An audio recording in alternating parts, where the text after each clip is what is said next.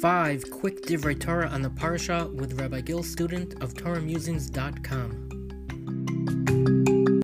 Naso. Number 1. Rejoice.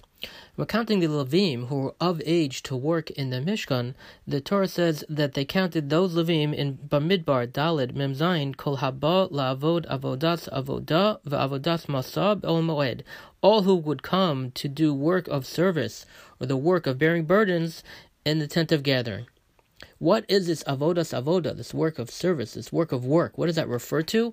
The Gemara in Arachin, Yud Aleph Amud Aleph says, Ezo hi avoda shetzricha avoda. What is this work that requires work? Havi Omer zo shira. This is singing. The Levim who sang as part of the sacrificial service in the Mishkan, in the Beis Hamikdash, that singing is considered avodas avoda. Why? What's special about singing that it requires so much work? Divrei Shaul explains that some mitzvahs are e- easy to do and hard to have the right intent, and some are hard to do and easy to have the right intent. For example, fasting on Yom Kippur, it could be very hard to fast for a full day. However, to have that fast be a part of a tshuva with the, with the intent to repent through that fasting, that's relatively easy. That's the whole theme of the day. It's very easy to do that. On the other hand, eating food on Yontiv, so it's very easy to eat a good, a good healthy meal, a, a big meal on a holiday, but to do it with the intent that it is for the mitzvah and not for your own personal desires, that is very hard. So too says the Divrei Shaul, rejoicing in a mitzvah is very easy, is very easy to do. It's easy to sing out of joy. Most of the time, most people can be happy and can, can rejoice. However, to do it with the right intent, to rejoice for the mitzvah, and not just out of your own personal desire to have fun, that is very hard. That is an avoda shetzricha avoda. Number two, the whole procedure and process of a sota in Bemidbar Perik uh, seems quite unusual. Why do we have such a to do about a woman who is suspected of being unfaithful, of infidelity, uh, after a kinui and stira? So there's base kinui and stira, so there's a basis for this suspicion. Uh, so Rabbi Yaakov Kamenetsky suggests in Emes Yaakov, we can't know for sure why any mitzvah was given, but he suggests that yes, a woman who is suspected of being unfaithful after uh, kinui and stira, so there's a basis for it. Uh, so even if two witnesses come and testify that nothing happened, she was not unfaithful, so there might still be a lingering suspicion in the husband's heart. Even if a navi comes, a prophet comes and prophesies that nothing happened, uh, so so too we have to follow what a prophet says. But will that convince the husband. So therefore, we have this procedure inside the Beis Hamikdash with Hashem's name being erased, and then the water, and then the woman drinking the water and nothing happening. That's as if Hashem comes and testifies himself that the woman was faithful. And that should convince the husband, no matter what, that nothing happened. And therefore, then the husband and wife can return together in Shalom Bais, in true Shalom Bais, with no lingering suspicions, and they will grow to have as a bracha, the blessing, after all this happens, is they should have children. They can build a family together without any suspicion. Shalom Bais is so important that Hashem himself will come and testify for it. Number three, unholy. The Torah refers to a Nazir who becomes Tameh and has to bring sacrifices. In Bamidbar Vav Yud Aleph, it says, V'chiper olav me'asher chata lahanofesh. And he has to atone from that which he sinned uh, to his soul, me'asher chata lahanofesh. And the Gemara Nazir Yud Tesamad Aleph says, what was his sin? That he hurt himself by not drinking wine. By abstaining from physical pleasures, he harmed himself.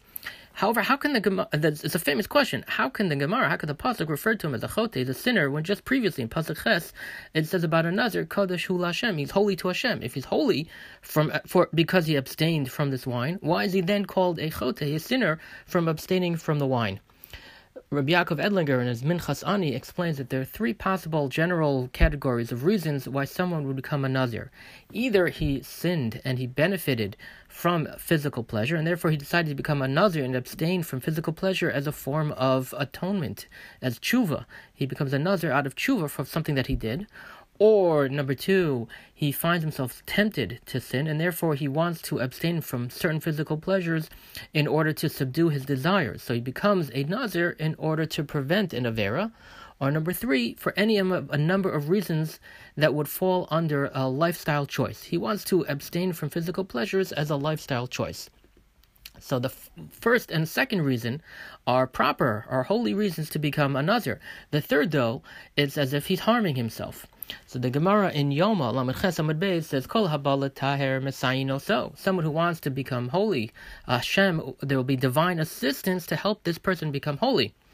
So the first two, so why would someone who becomes a Nazir become Tame if he did it in, as tshuva or if he did it to prevent an avera, so then he's being he's a, he's a bala tahir. He's coming to purify himself, so he will receive divine assistance and he will not become tame. But if it's for any of a variety of lifestyle reasons, lifestyle choices, so he won't have that divine assistance.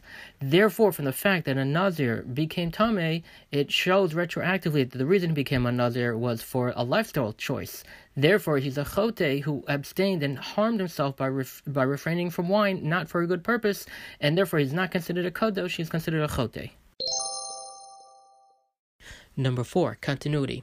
After the Nazir finishes his term of abstinence, of refraining from wine and from becoming impure, after he finishes that, and he brings the sacrifice he needs to bring, and he shaves and he does everything that is necessary, the Torah says in Bamidbar, Vav, Chaf, Vachar Yishteh HaNazir Yain.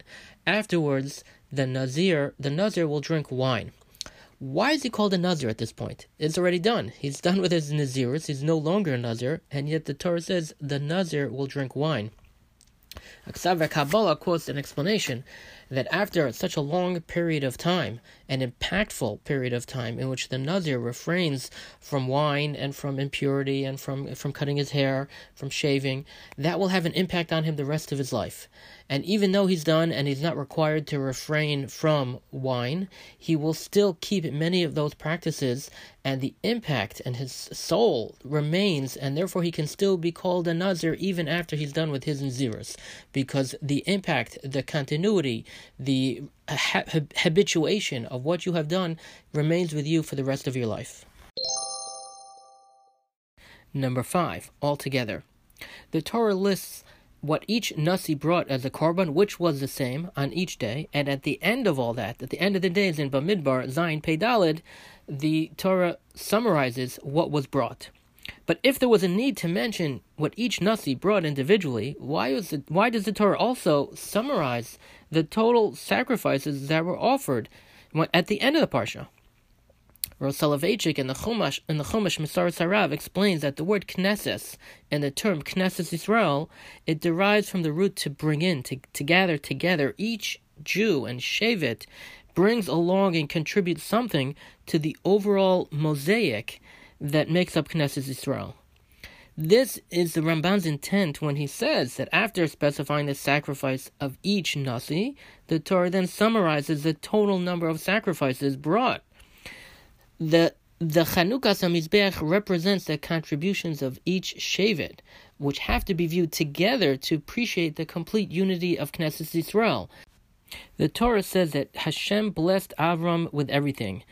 Vashem berachas Avram bakol, with everything. Avram, who was the first Jew, he possessed all the talents and attributes that Knesset Israel jointly represented, and that's why the Torah summarizes everything to show the unity of all the Shvatim together.